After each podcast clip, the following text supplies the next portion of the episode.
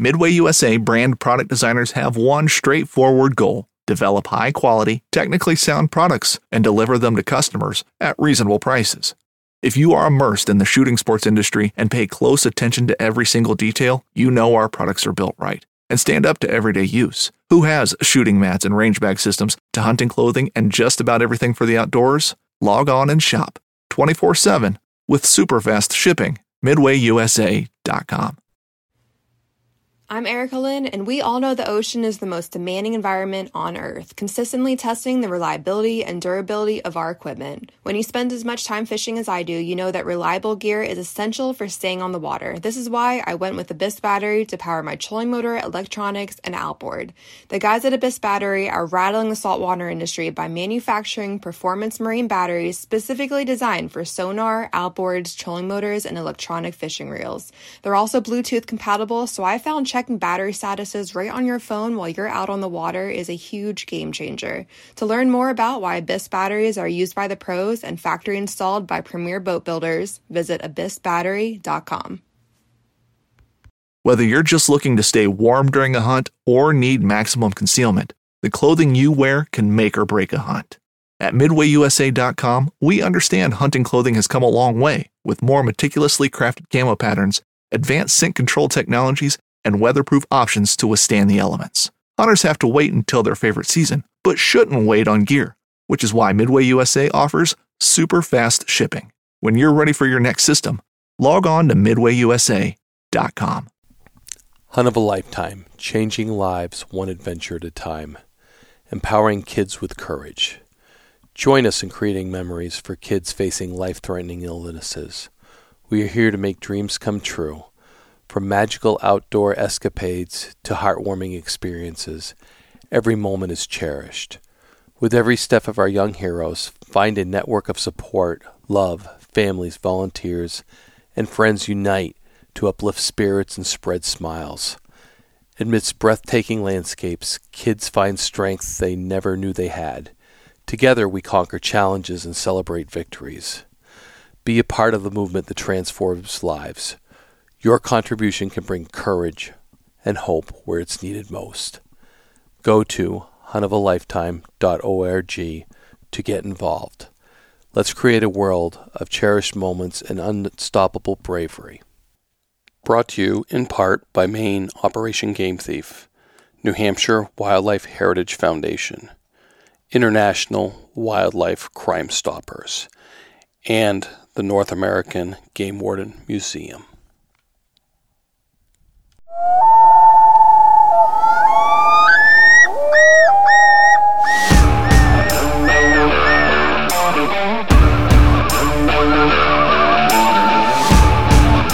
Please join me, Game Warden Wayne Saunders, and other game wardens on our adventures protecting wildlife, saving lives, and having fun, all while serving the public and the natural resources of our planet. Listen to the tales and experiences of those who work in the outdoors while being entertained with stories about encounters with poachers, wildlife investigation, murder investigation, near death experiences, search and rescue missions, wildlife interactions from game wardens around the country and around the world.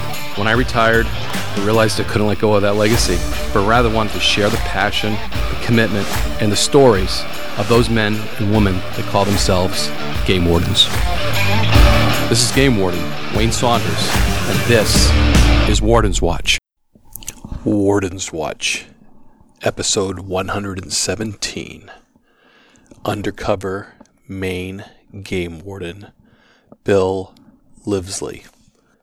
I sit down with Bill and we talk about his life experiences as a young man, how he pulled himself up from horrible situations, his experience with law enforcement as a young child when his father was killed in a confrontation with law enforcement, and how he became a Maine game warden and then excelled at undercover work. Very great sit down podcast because Bill puts this all down on paper for you to read in his book, Let's Go for a Ride. And what an epic story of a Maine game warden. It is. So I would encourage you to grab Bill's book and sit down because you can't put it down once you start reading it. The true story of Bill's life and career. Enjoy this podcast. As always, I did. And don't forget to give us a rating. And if you're into like watching these interviews, most of these interviews are videotaped and are on Patreon. So for $5 a month, you can actually go to Patreon and watch a lot of these videos. We have a lot of extras on Patreon too with different pictures and things we try to put on there. So um, certainly a way to support the podcast and get a little extra out of it. So, welcome to this episode of Warden's Watch, where we're sitting down with Bill Livezey, former Maine game warden, undercover, and author now of Let's Go for a Ride. Yes, Bob, sir. I just, you know, uh, and we just started this whole conversation because I love that title, and and titles have power as far as I'm concerned. And Oh yeah. yeah, and when I, when you said that, I'm like, yeah, that's how probably everything starts. That's know? how. That's how almost. Well, that's how every undercover case uh, shifts into that mode when the bad guy says, "Let's go for a ride." because that vehicle is their catalyst to Yeah. wherever they're going and doing it. right, So unless they're doing it right out the back door. and that that happens too. yeah, and then it's let's go for a walk. That'll be the sequel, right? right.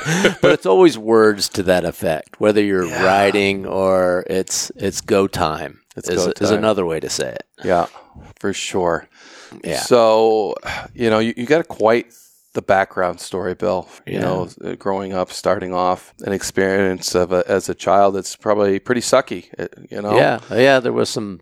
Yeah, there was some those uh, very dysfunctional events. Unfortunately, yes. Mm. But I think it got built for you to do this job. Um, I'm pretty convinced now, looking back on it. It. Uh, I didn't know I was being given some very important gift sets, uh, skill sets, Mm-hmm. until looking back on how things. That's how life is, anyway. You look back and you're like, "Wow, that really." That really is the cause of what formed this. Mm-hmm. you know, and, and I can look back and see all that now. Yeah. Do you mind sharing a little bit of that? Sure, um, I'm open about it all the time. People Yeah. ask me some details, and that's why some people actually uh, encouraged me to write a book and express some of those things because it, it was uh, my dad was a a really good guy at one point in his life, hard work and very driven. Mm-hmm. Kind of like uh, game wardens driven to catch poachers. Uh, My dad was driven to make money. That's that's kind of that unfortunate trap he fell into. And then when he found out how to make easy money, so he was this workaholic guy, and then he got into buying like a bar and a hotel and duplexes, trying to build wealth. And uh, in a very limited, short period of time, he became a a meth dealer and just going fast forward. And, and I'm talking a very short period of time of you know that love of money trap that some people fall into. He just basically um, well he had my uncle murdered contract murdered and again became a meth dealer and then his life started to crumble. And then it ultimately ultimately ended in a police confrontation. And uh, of course my parents were divorced at that point but everything happened in a very short window of years, uh, like three years. He went from The businessman. yeah, to the- well, good guy, hard worker, owned business, owned like those big landscaping businesses that just boomed. Had a bunch of guys working for him, and, and then he got into the owning his own, you know, hotel and bar and deli and big apartments. Uh, not huge, not like a Donald Trump situation. Yeah, yeah, but, but enough to be pretty comfortable. Well, yeah. I mean, we were. Uh, I would call it at one little section. Maybe that's a, you would call it high middle class. Mm-hmm. So comfortable, but then quickly uh, Spiraled. spiraled down fast. Probably as soon as my parents got divorced, as soon as you know my dad kind of became a womanizer, and and and all those things started to unravel on him. You know, my mom, enough's enough kind of thing, and Right. Do you know what precipitated him to have his? I'm assuming it's his brother, your uncle. Killed? Yeah, they owned an apartment building together, and it was probably an insurance job. I think the the benefit was a couple hundred grand for my dad because they owned this uh, apartment building jointly. Mm. And I think my uncle, and, and I don't want to throw my uncle under the bus because I was a kid at the time, Right. and Yeah. but I think he was in the recording conversations, and there was that element of hmm my dad wanting him out of the picture, which was his own brother Yeah. you know so you could see where that would That's cause. My spiral out of grand my grandfather knew my dad had something to do with the murder even though my dad paid a fella to to do it. There's- and there's a lot of ironies. I, I document that in the first chapter because you don't realize your father forms you. Mhm. and you don't realize the influence and why that's in the first chapter of the book is because and you know like my co-writer said you know even my dad said it to me when i went along with him on a meth deal and you know when i was involved in drugs and doing some very stupid things as a juvenile delinquent that's the direction i was headed Mhm. and I talk about some of the occasions where my dad, that's how far he went downhill. And who's going to take their son on a meth deal, you know? Yeah. And uh, was I 14 years old at the time, and uh, just crazy things like that. And you know, I was I was in the other extreme. I couldn't wait to tell my buddies how cool it was. Uh, you know, how cool my dad was. Mhm. That took me on a drug deal. You know, that was significant. You know, Yeah. you know, a pound of crystal meth. Um, uh, you know, purple crystal meth. That was a, you know, a drug in the day in the seventies, and uh, you know, it still is. But it was like that biker Right. crowd uh, customer drug, you know, in the day, and probably truckers as well. But anyway, but I was the uh, my mindset was was um, thought that was the coolest thing, you know, smoking a joint with my dad. A year before that, he caught me smoking marijuana and he backhanded me and made me call my mom. You know that this is how far my This dad had deteriorated. Yeah, the- transition. In that And- time frame. Wow. Right. So those kinds of things influence you more than you think they do. Mm-hmm. You know, now I look back in that and I, you know, I know what a father is and I know how important a father's role is and Right. you know it's the reason there's such a breakdown in our culture today of fatherlessness and uh, something i've tried to pay back to but yeah and the co-author i, I shared that just minutes before we went on how um, he's my co-writer came up with the let's go for a ride title for the book because my dad even said it to me Right. you know and it was like do you realize every story you wrote down and showed me somewhere along the road uh, uh, the bad guy including your father says let's go for a ride and, and i said yeah you're absolutely right Yeah. you know that's how That's the that title. that happened. But that had a real profound influence on me. So here I went from a young kid, loved to hunt and fish. I had some uncles and a grandfather that I loved it. I remember my dad actually pointing out to me, Billy, you better start thinking about something else. You can't make money, you know, doing something with wildlife. And I was the Marty Stouffer. I actually was Mutual of Omaha back then, Flipper, Yeah. Gentle Ben. I mean, I was sold on being a game warden, you know, from Flipper, all those shows. Yeah. And uh, that's how I had it, you know, you are as a kid. But then when I took that turn and went into the whole drug scene world and all that, um, and was basically following my dad's footsteps Mhm. unknowingly, you know. And um, you know those those influences were huge. Mm. You know, And when's the shift occur to that Well, to hey, I want to be a game warden? So before I turned into a juvenile delinquent, I actually wanted to be a game warden from what I just told you with all Yeah. the but then uh, still wanting that, I still trapped even when I was a a druggie and whatever, I still hunted and fished and trapped and even though I was like dabbling in both worlds that you that they don't really go together. Right. And I was also a wrestler and a football player. So Okay. even though I was really rough around the edges, I had coaches kind of pull me in. They knew I didn't have a dad around, especially when my dad died in that police confrontation. I had some uh, guys that they saw the need. I didn't know I had a need, but they Right. saw the need, trying to pull me in. And I was actually waking up I, when I, right after my dad's death, I got using drugs pretty hard, like meth and stuff like that. It used to be just a weekend thing with like the harder drugs, but then I got, you know, doing all the stupid stuff that kids do. I'm young now. I'm 15 years old. I'm doing hard drugs now, you know, maybe not LSD and different things. I, I never wanted to lose control. I always wanted control, even if I'd get really wasted on Quaaludes or something like that. Yeah. And, um, but I can re- I can remember really being I was a happy go lucky kid. Mm-hmm. It was like, like my personality trait even Yeah. then. And uh, but I was broken. I was like really inwardly broken. And after my dad's death, I'd like see people laughing. I remember when I went to the papers, saying the biggest drug dealer on the East Coast. You know, it was it was you know exaggerated a little bit. I mean, he wasn't that, but he was bad, and um, and they hadn't solved the murder yet. But then when the murder happened, that was a whole nother wave of uh, when they were able to tie it to my dad as being the actual, you know, contractor murder thing that he hired. Anyway, and that guy got convicted.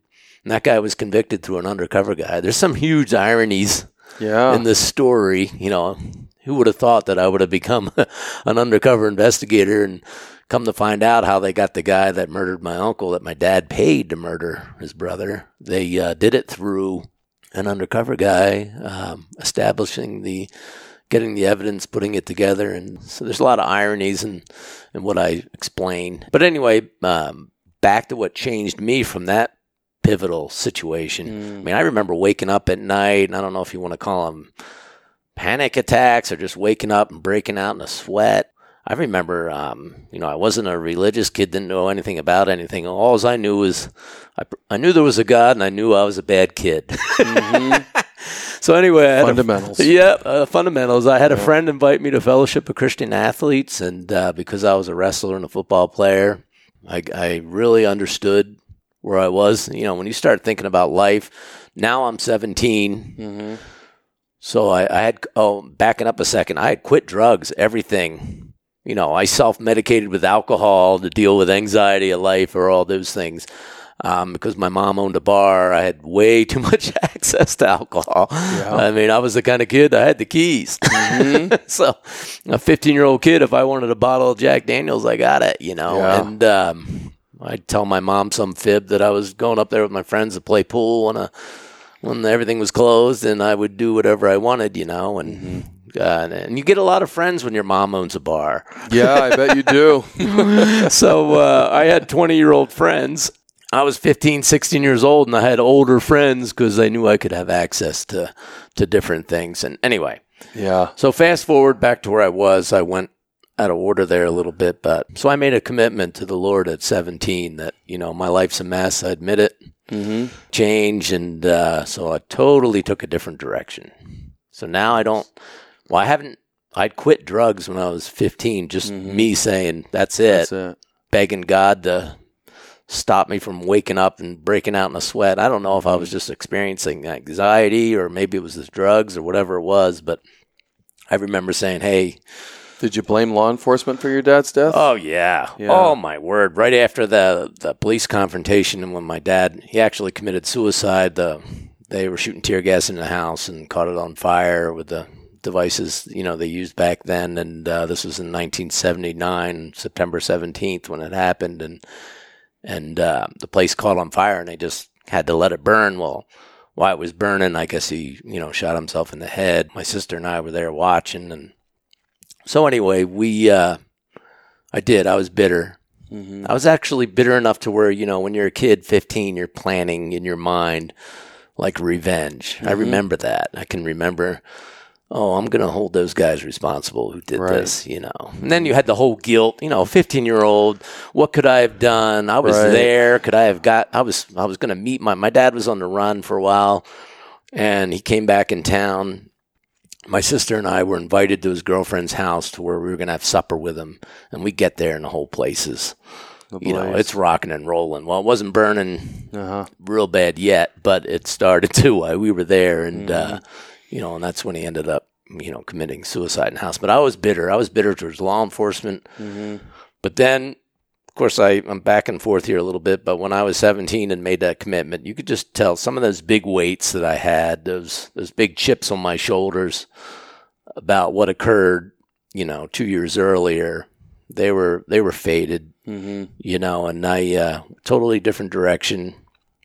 So I didn't use drugs or anything. I still had that crowd that knew me and that were Right. friends with me, but they all know, ah, Livezey's. Back then they said straight. now it means something different. um, but um, yeah, but I was straight then too. yeah, I was going to say it's, it's you. They were right on both accounts. yeah, right. so anyway, um, so proceeding on, went back to my passion, you know, to to yeah, to be a game warden. Course, I was quite a little poacher then too. I told you I was in that little bit of a drug world, and then yeah.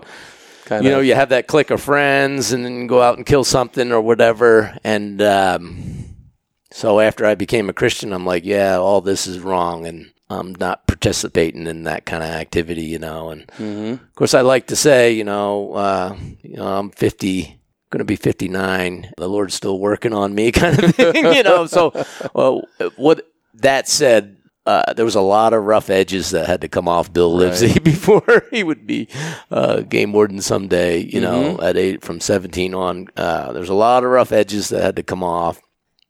So anyway, uh, I went to Unity College. You know, I was born and raised in Pennsylvania, and um, had a guy tell me, you know what? There's this college up in.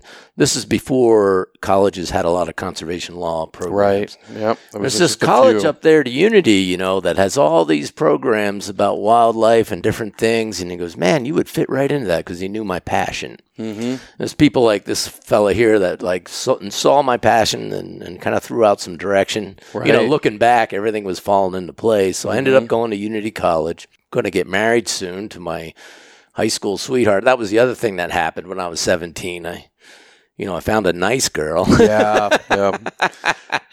and I- I uh, understand that. My friends are shocked at that too.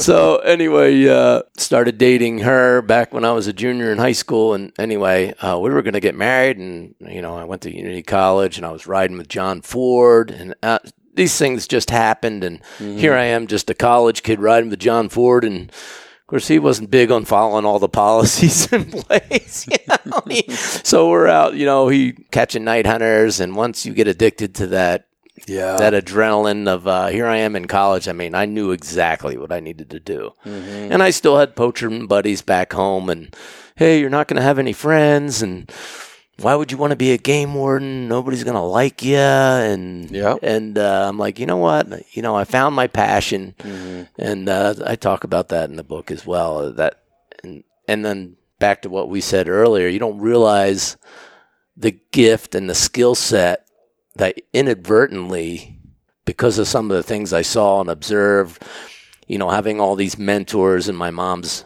hotel bar that would take me hunting or whatever, they were pretty rough around Mm-hmm. Right, the edges. Some of them were They taught you all kinds of ways to do it wrong. Right. And then some of them did it right. I don't Mm-hmm. Yeah. want to take that away from some. There No. were some that were doing it right, but there was a lot of them that Mm-hmm. were doing it wrong. And, and they were good guys to me and Yeah. they taught me things and the wrong things, but they, uh, but they didn't know they were also helping me learn An skills. education for the future that you could I- apply. Oh yeah, Yeah. when uh, I didn't get hired on as a game warden right away, there was a lot of competition. You know, 1,700, 2,600 applicants for Mm-hmm. I remember five there were that similar Yeah. time frames, and it was it was five tough. jobs, ten jobs. Mm-hmm. Um, I, I when I got refused in Maine the first two times, I was devastated Mm-hmm. because in the polygraph I told them everything, Yeah, and I had a lot to tell, and I said every little detail of every deviant act I've ever done, and of course, some questions that are on that polygraph are very pointed. yes, they are. And there's a lot of them. Oh yeah, a lot of them.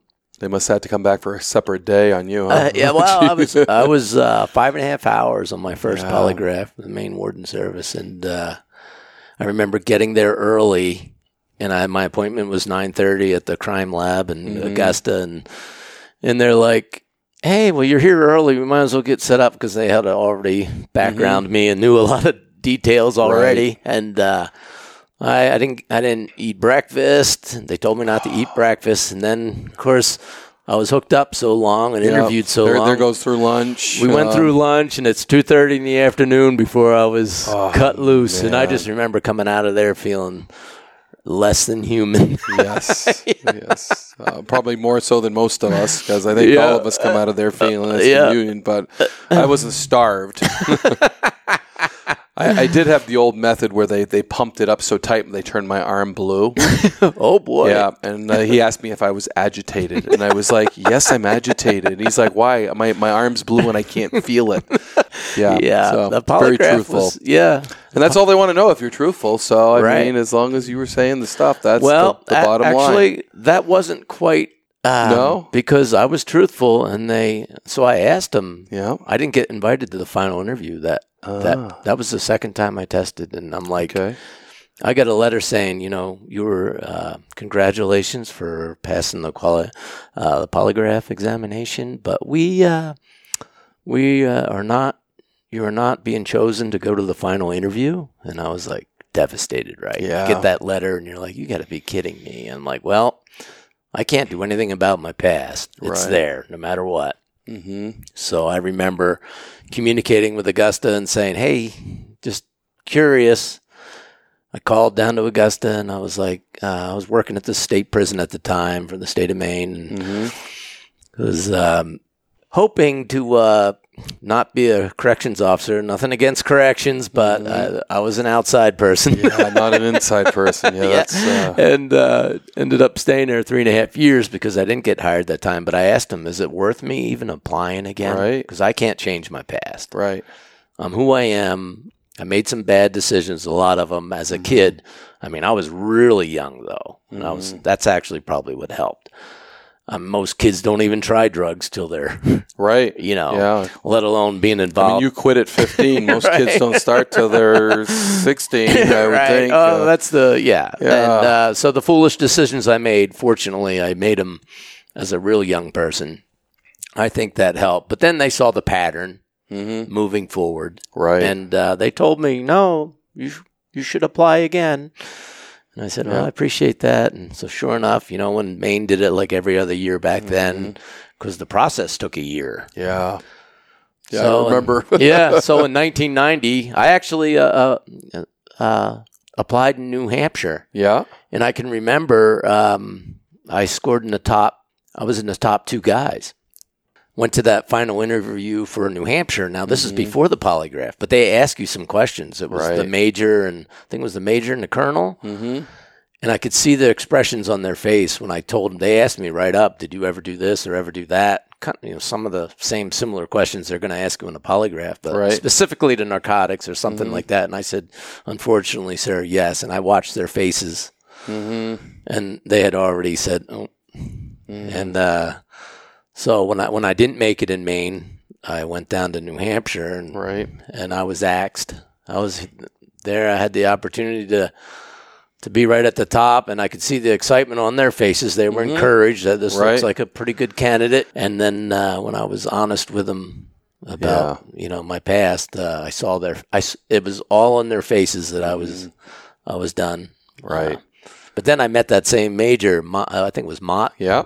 Henry Mock. Yeah. Yeah. I, I met him later, and he's like, "I knew we should have taken a chance on you," you know. So he, he uh, made me feel a lot better because this was years later. I, I I joined in on a it was some kind of decoy situation where uh, we were showing stuff. It was Yeah. an interagency type of thing, and he was he was like, "I knew it. We we should have we should have taken a chance with you." so that that made me feel a lot better. Yeah, um, that, that's good. No, I would agree. So, Yeah. but you, you eventually get hired with Maine.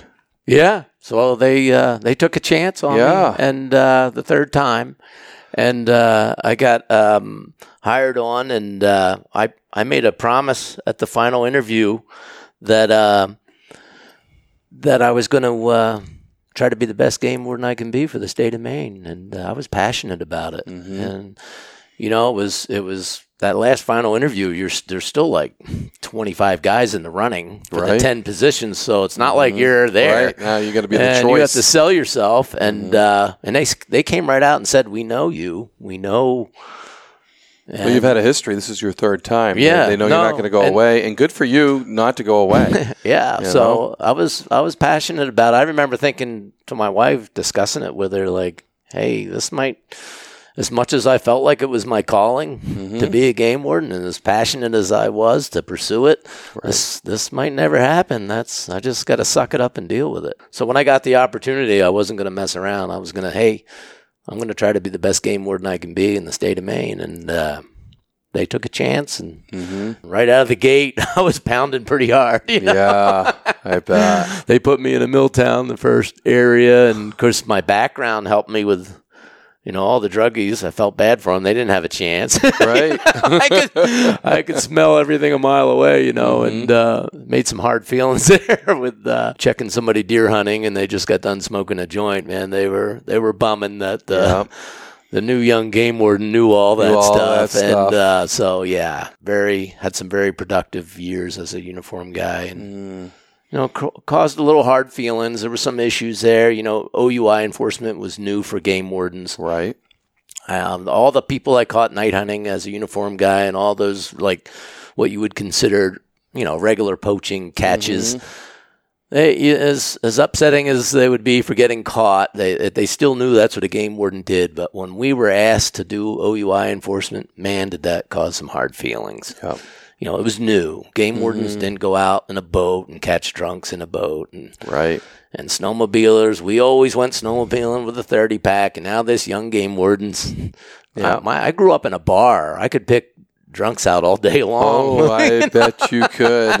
and they did hate that. And, Yeah. it, and it was a mill town, and people played hard, and Mm-hmm. and uh, you know, mill towns are uh, shift work and that kind of thing, and guys had the toys to go play hard. hmm Got paid well and And it was uh, a Link, yeah, it was a Lincoln district. Yeah, it was a tough job. They Yeah. they had they got paid well for them, and, and then they play hard. And Mm-hmm. now this young game warden comes along, yeah, like young game wardens do, and uh, and uh, I love the job. That was the problem. You know, I love my wife, but I I was it was hard to get me home to because you know you get addicted to the chase, and yes, of course and you get addicted to catching night hunters, and it, really it, it's the same dopamine that Oh. the the bad guys have for going out and killing the deer hundred percent, hundred percent. Yeah, So, um, Yeah. so that's what that's what happened. I was very, very passionate. yeah. So, and, and how was how'd your wife adjust to the life of the game warden? Um, she uh, she loved it, but it was hard. yeah, It was. Uh, we had four kids, and um, as as the years went, we had one born while I was in the police academy, so that would have been my second one. And then we had two more children after that, so she had her hands full. mm-hmm. So when I did have a break from work, if it wasn't the fall, when I was right out straight like, working like a lunatic, you know, and of course I got hired back in the day when, You worked fourteen hours a day, or you didn't work an hour. Well, it even was worse. But it, we were we were hired. In fact, I remember our, my the colonel, Colonel Cummings was his name, a very old school colonel. Mm-hmm. But even he said, "You work over eight hours, you're out," because it was that it was that day and age when there were lawsuits. The Garcia was This- coming yeah, in. the state of Maine, they weren't paying anything over 8 Mhm. and if you worked over eight and got caught, you were out. Mhm. That's how strict because of all the different things that were going on. And I was like, and old timers hated it because they didn't want to look like a, a, a slacker. right. I was taught by the old timers, uh, Mhm. John Fords and different guys. Um, I rode with Tim Peabody and uh, Mhm. and uh, Roland Tilton, different game wardens I rode with. They were old school mindset. You work until the job's done, and in the fall, you know how that is. Mm-hmm. Oh, yeah. And uh, so that very first year, we were just felt like we were doing everything wrong because we were always out working. And I partnered up with Dave Georgia, another game warden, and we just we just put the hammer down because we were both we feed off each other as far Mm-hmm. as we both love to catch night hunters and and we had a, a lot of success because of that. But we were working like fools, you know. Mhm. That's hard on family too. Yes, it is. Yeah, for so sure. Going right around the clock and For then being a zombie, you know. Yeah. Did it get better when you went undercover? Um, that was probably worse. Worse. well, I was a part-time undercover guy for a while, mm-hmm. but then when I was promoted to a game warden investigator and dove into the whole undercover world, I was recruited. Mm-hmm. Uh, Terry Hunter was an investigator, and he basically came up to me and said, "We think you have a gift set that would be helpful to us. Right. Would you be willing to work in this capacity?"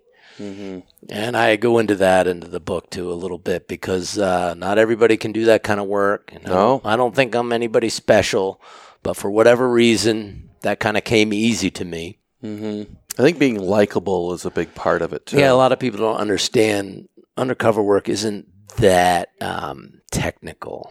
It's being liked and being trusted. It's only two things. yeah. And I said, And you got to be liked before you're trusted.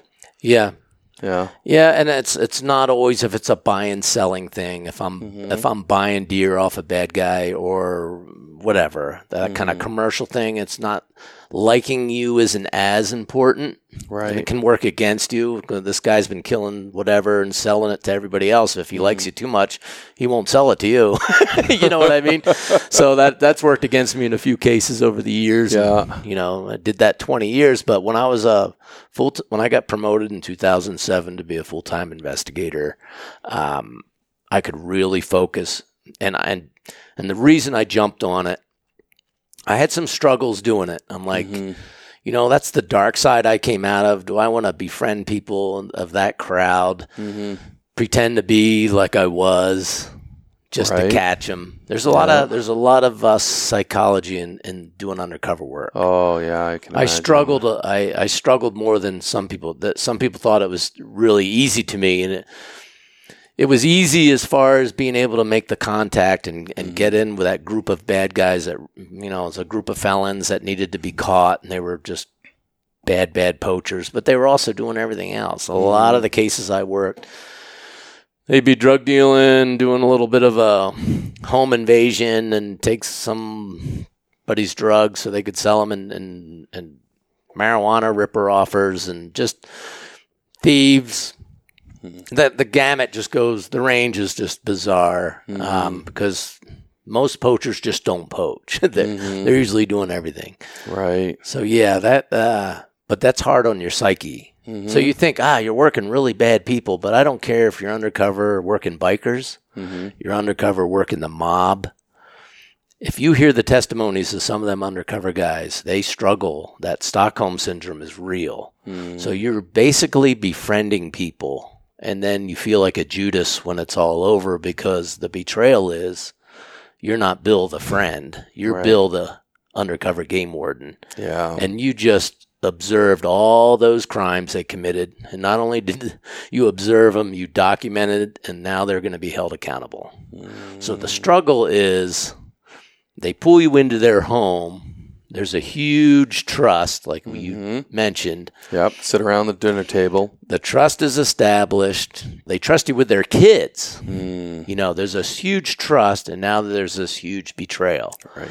I struggled with that that whole 20 years. Mm-hmm. So people would ask me, "Oh, you must have loved catching those guys." Well, I did. I loved that. I loved that a guy that needed to be caught mm-hmm. finally got caught because some of the reasons we worked guys was they knew all the our tricks. They were guys that were very careful and uniform situations weren't able to apprehend them. Right.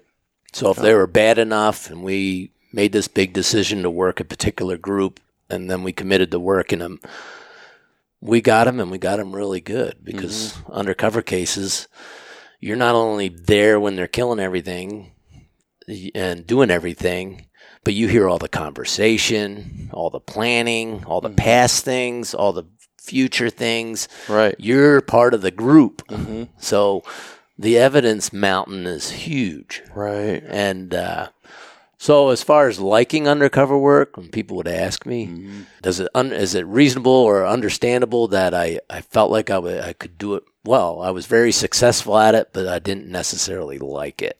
Gotcha. Even when I was going into a new case, my mindset was like, every time I started a new case, and I try to run with three every fall because that's about all you can psychologically handle. Hmm. You know, especially if I'm sleeping with a group of people a week at a time. Yeah. And there's only, you know, the main killing time of the year is August, maybe to December. You know, there's you got a window, and uh, if you're making multiple contacts in a fall, you know, you, can only have so many cases. Absolutely. it's very draining, and you ne- and you do need a little decompressed time between a case um, just so your wife still loves you and, your- and uh, your kids recognize who you are. And, and uh, those kinds of things were very stressful too. Mm-hmm. You know, not being able to go to a kid's ball game if it was out of my area, just on the idea that there might be a connection also watching the ball game Yeah. or me having to watch a ball game of my kid from a distance. It was those kinds of sacrifices were brutal on the family. Mm-hmm. Yeah. Um, yeah, I think I can see where that would be. yeah. But I, I, uh, I did enjoy catching a really bad guy, Mm-hmm. but I didn't necessarily like, even though that's the way it's done, Mhm. that betrayal part. Yeah. That befriending and betrayal, because that's what it comes down to. But it was the tool. It's a great tool to catch really bad people. Mm-hmm. You know, Yeah, when, when it works. Yeah. Where uniforms can't do that. well, uh, uniforms do a lot of great work. Right. But, um, I shouldn't say they can't do it. It's usually on luck if they do it. right. So Or it's connecting dots. It's really, really good investigative work. If you're a uniform or even overt investigations, it's time consuming collecting the dots.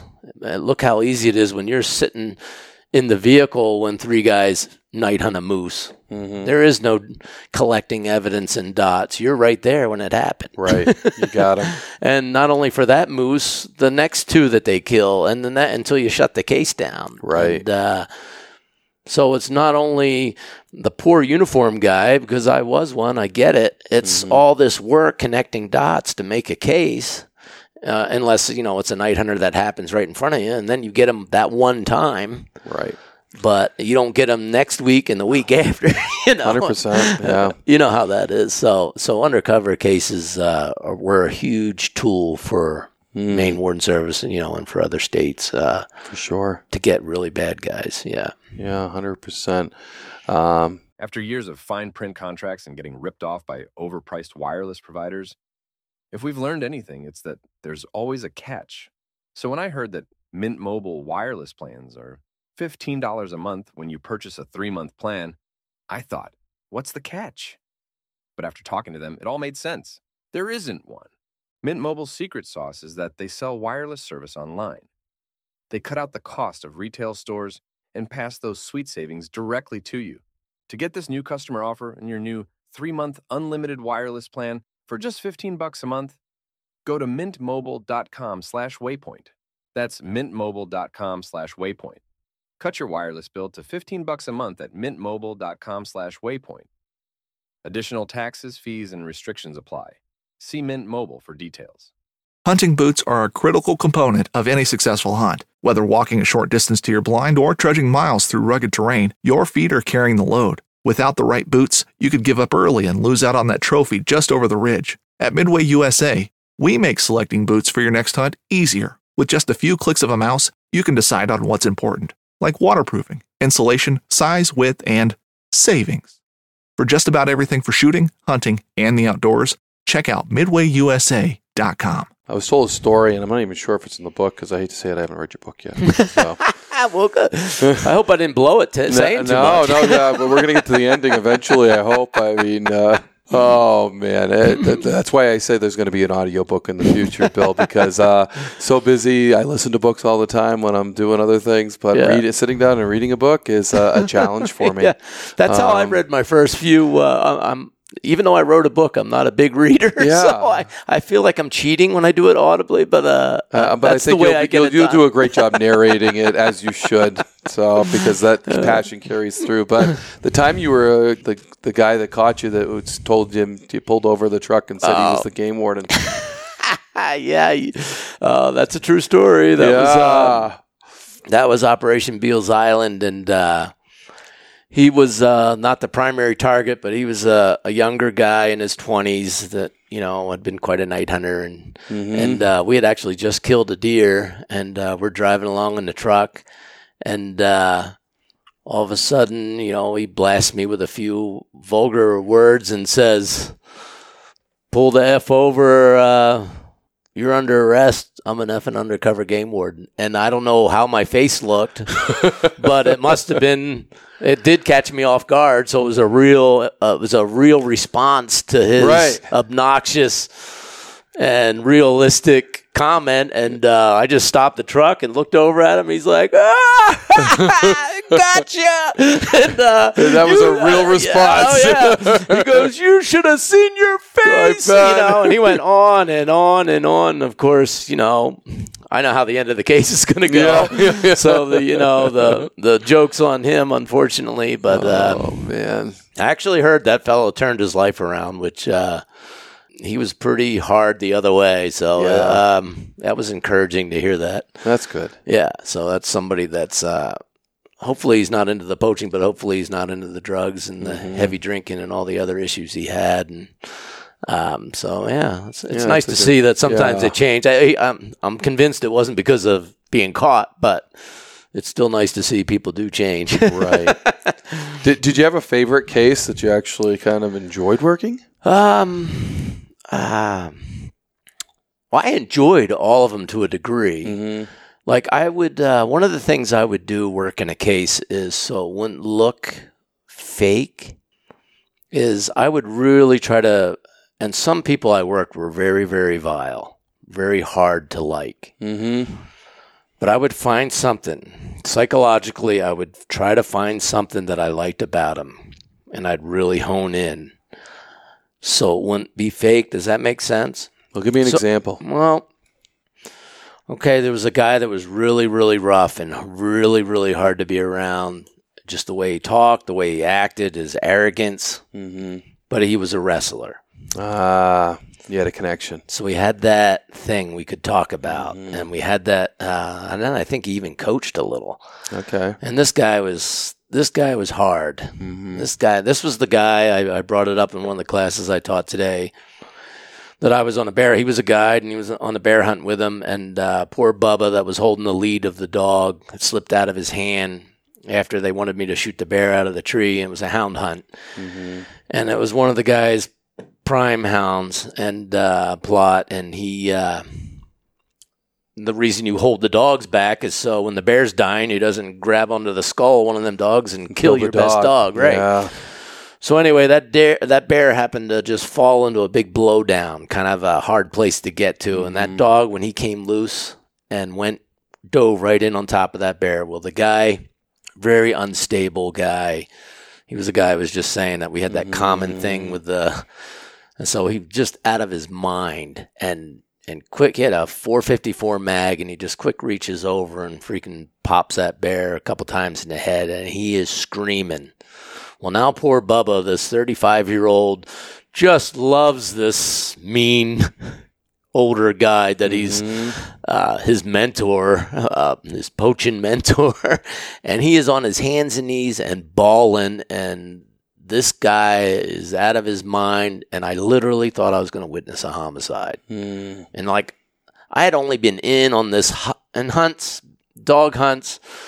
They call it a race. When it's on, it's on. It's very intense. You know, you got dogs barking, you got all kinds of chaos. Yeah. And uh, so picture this 35, 36 year old man on his hands and knees just bawling. Poor Bubba, the big wad of chew in his mouth, letting the hoots out of him, begging for forgiveness. And here you got this guy that's lost his mind and he's got this 454 mag that he just got done finishing off the bear and he's got the hammer back and he's got it pointed right at the head of his buddy and uh, i'm like okay am i going to witness a homicide here? Yeah.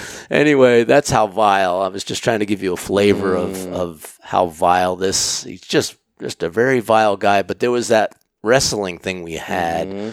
where i could focus on that so everything looked real Right. you know, there's one thing as an undercover guy, you don't want it to be fake. Right. The relationship has to feel real. Mhm. And that was one of my techniques I used, um, especially with, well, with any, any target I, I worked, I would, and it was hard sometimes to find something I liked.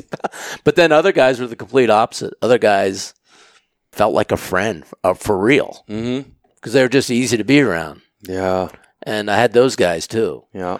And there were guys. So when I talked about Stockholm syndrome and Right. and just feeling bad for the bad guy that needed to be caught, Mm-hmm. when I worked those kind of guys, the end of the case was just as hard on me as it was on them. As far as Yeah. you know, I felt horrible that they were being caught, even though they needed to be caught, because Right. I knew that betrayal was gonna. The kind Just- of people you had Thanksgiving dinner during hunt Oh. season at their house. I've had several Thanksgiving meals with bad guys, and Mhm. uh, some really liked me, and Yeah, some treated you like family if you were there Oh, for I- Thanksgiving. so, exactly. I was family, and uh, and they were easy to like. hmm There's guys that were they would keep me in stitches, and I wasn't faking laughing. yeah, You know, Yeah. funny guys I worked, Mhm. but they were bad, and they needed to Right. Mm-hmm. be caught, and they were outlaws, and there are outlaws that are uh, fun to be around, but they need to be held Mm-hmm. Yeah. accountable. You know, and, th- and those cases were really hard on me too, psychologically. You know, Yeah. working those. yeah. Um, Any really funny incidents that happened? Uh, oh, oh, too man. many? Oh, that just well. There's that. There's the guy screaming at me that. But I don't know how many cases. I, I actually talked about this in one of the classes today. Uh, where guys have been caught night hunting, and then so I'm with them. So they've learned some things mhm. and evidence gathering and different things. So whether it's a night hunted moose and, and I just remember one guy just working so hard because he, he night hunted this moose and there was a, a skiff of snow. Actually did the same thing when he he uh, shot a deer at night when I was with him there and uh, worked so hard to get those shells retrieved. Mhm. Worked so hard. And then he'd give me that smirk, like, see, this is why I'm never going to get caught again. And he'd hold the shell in front of my face, like he finally found it and it was a victory. And then he'd hand it to me, you know, and, I'd, and I'd smile and I'd say, good job, and put it in my pocket. and uh, it was just, I, I, I, I can't even count. There's that ha- that exact same scenario where they just thought they were above, and I use the other scenario, the one guy saying, you know, um, there's been all kinds of funny things that have happened. One one scenario, and I mentioned that one too. Uh, you know, the, we're tracking this illegal bear, and he's in front of me, and Mm-hmm. so proud. And I, I would play into people's egos. You know, man, I can't believe you saw that deer. That, that's just one of the other techniques I'd use, and they had shot a bear and we were go- he was going to get another guy to tag it but we, we didn't find it yet and we're tracking it. We, we come up to this road and we're way up in, in the north Maine woods off the Realty Road there and and he's like looking around. He's pretty puffed up. He was an illegal guide and doing everything wrong and i had paid him for a bear hunt and he looks back at me and he's whispering. He goes that's why i've never been caught he goes, I'm always one step ahead of the game warden, you know, and he's being real sneaky going through the bushes. And I can remember when we started walking, continue tracking, I just remember looking down. He's like, Yeah, he's about one step ahead of the game warden. You know, just just those little things that don't mean much to anybody, Anybody else, You but, they, but they make you in it. chuckle Oh, because yeah, it's a whole oh, different. right, So right.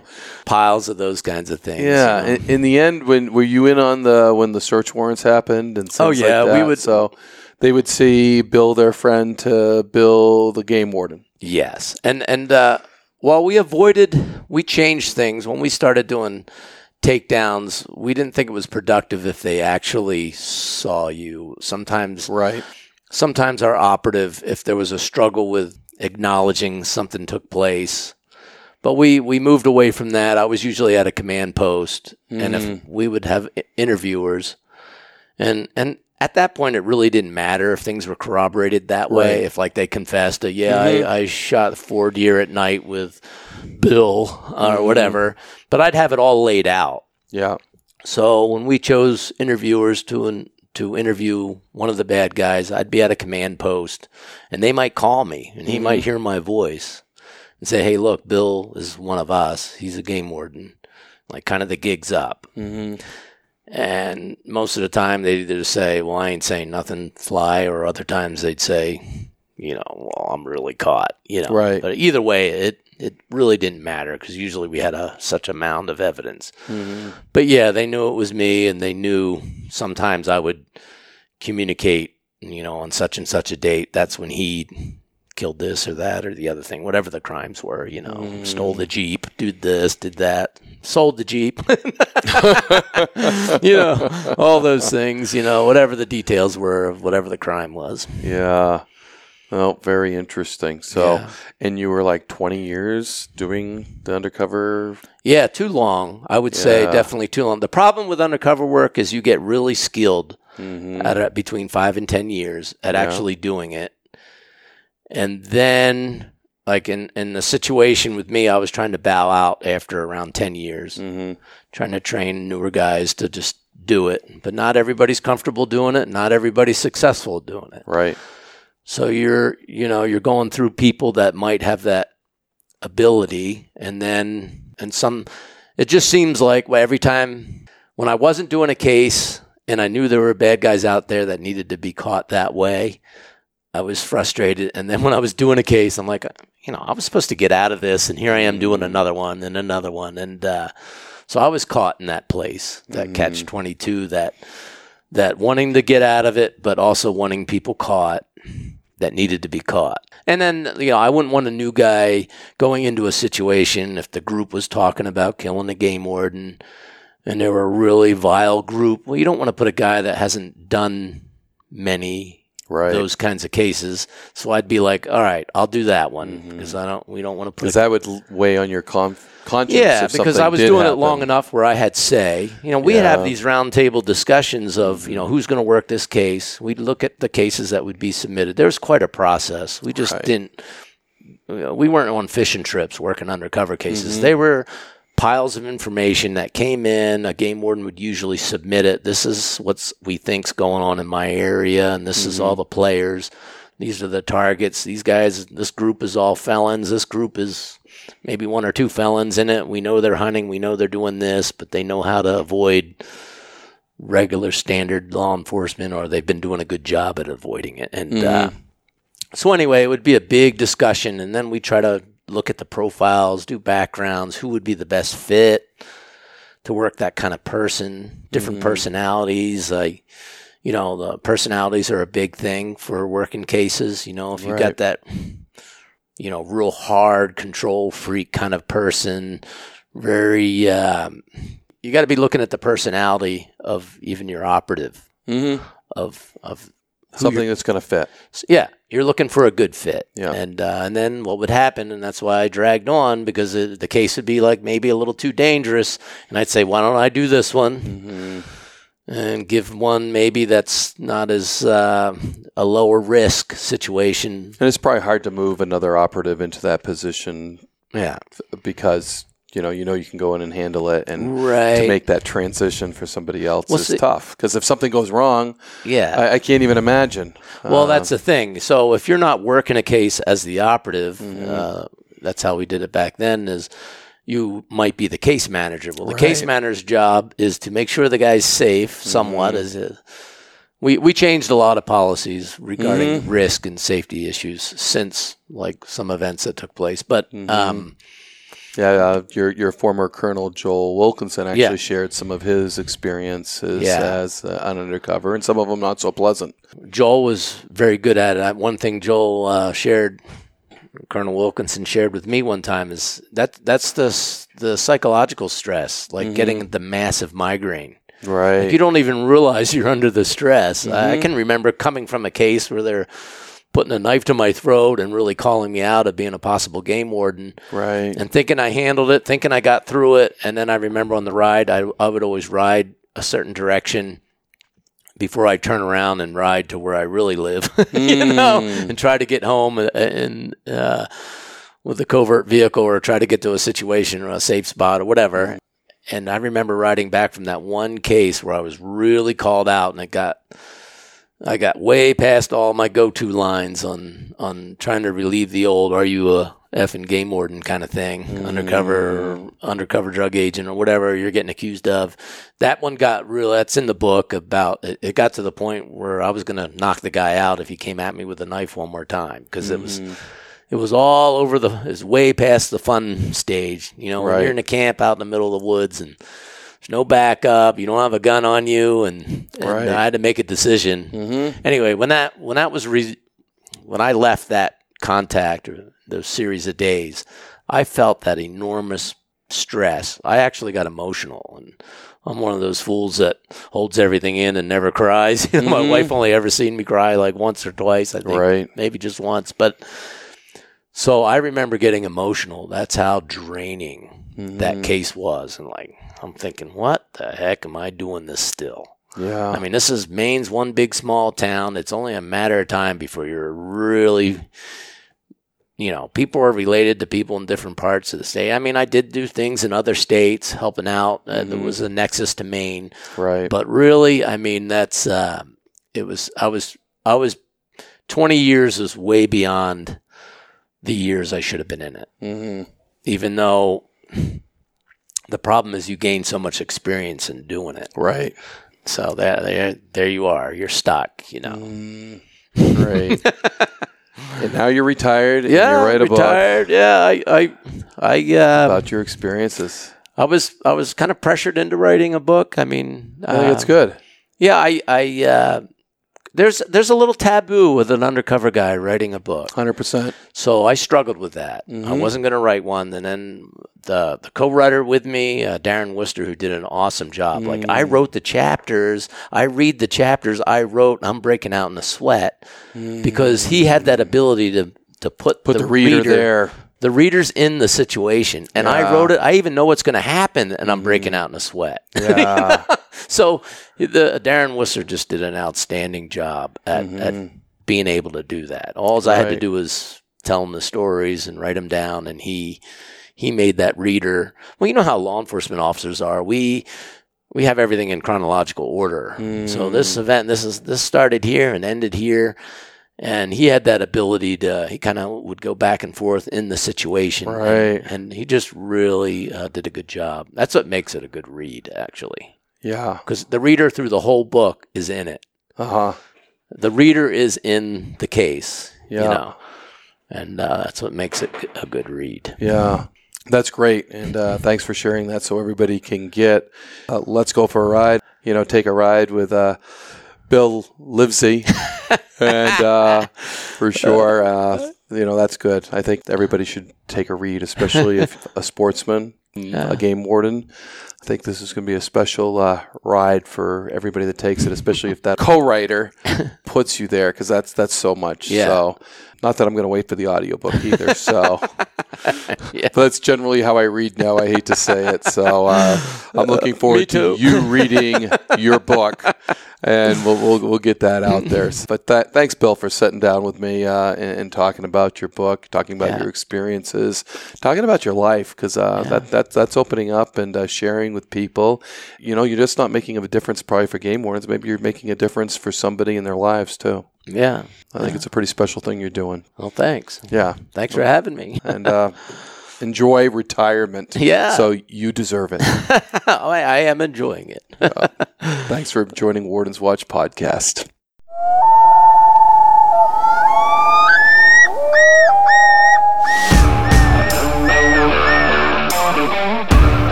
Please join me, Game Warden Wayne Saunders, and other game wardens on our adventures protecting wildlife, saving lives, and having fun, all while serving the public and the natural resources of our planet. Listen to the tales and experiences of those who work in the outdoors while being entertained with stories about encounters with poachers, wildlife investigation, murder investigation, near death experiences, search and rescue missions, wildlife interactions from game wardens around the country and around the world. When I retired, I realized I couldn't let go of that legacy, but rather wanted to share the passion, the commitment, and the stories of those men and women that call themselves game wardens. This is Game Warden.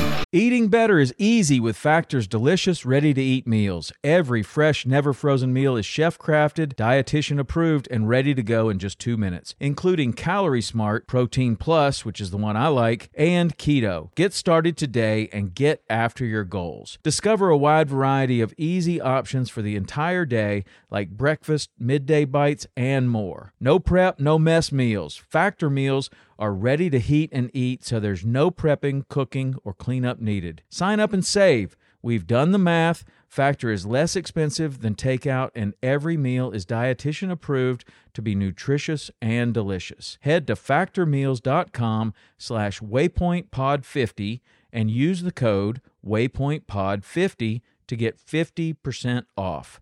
That's waypointpod50 at factormeals.com slash waypointpod50 to get 50% off. Wayne Saunders, and this is Warden's Watch. You want to succeed, you want to fish, you want to be one of the greatest. Tune in to West Marine's Life on the Water, presented by Costa Custom Boats, every Saturday night from 7 to 9 p.m. Eastern on Waypoint TV.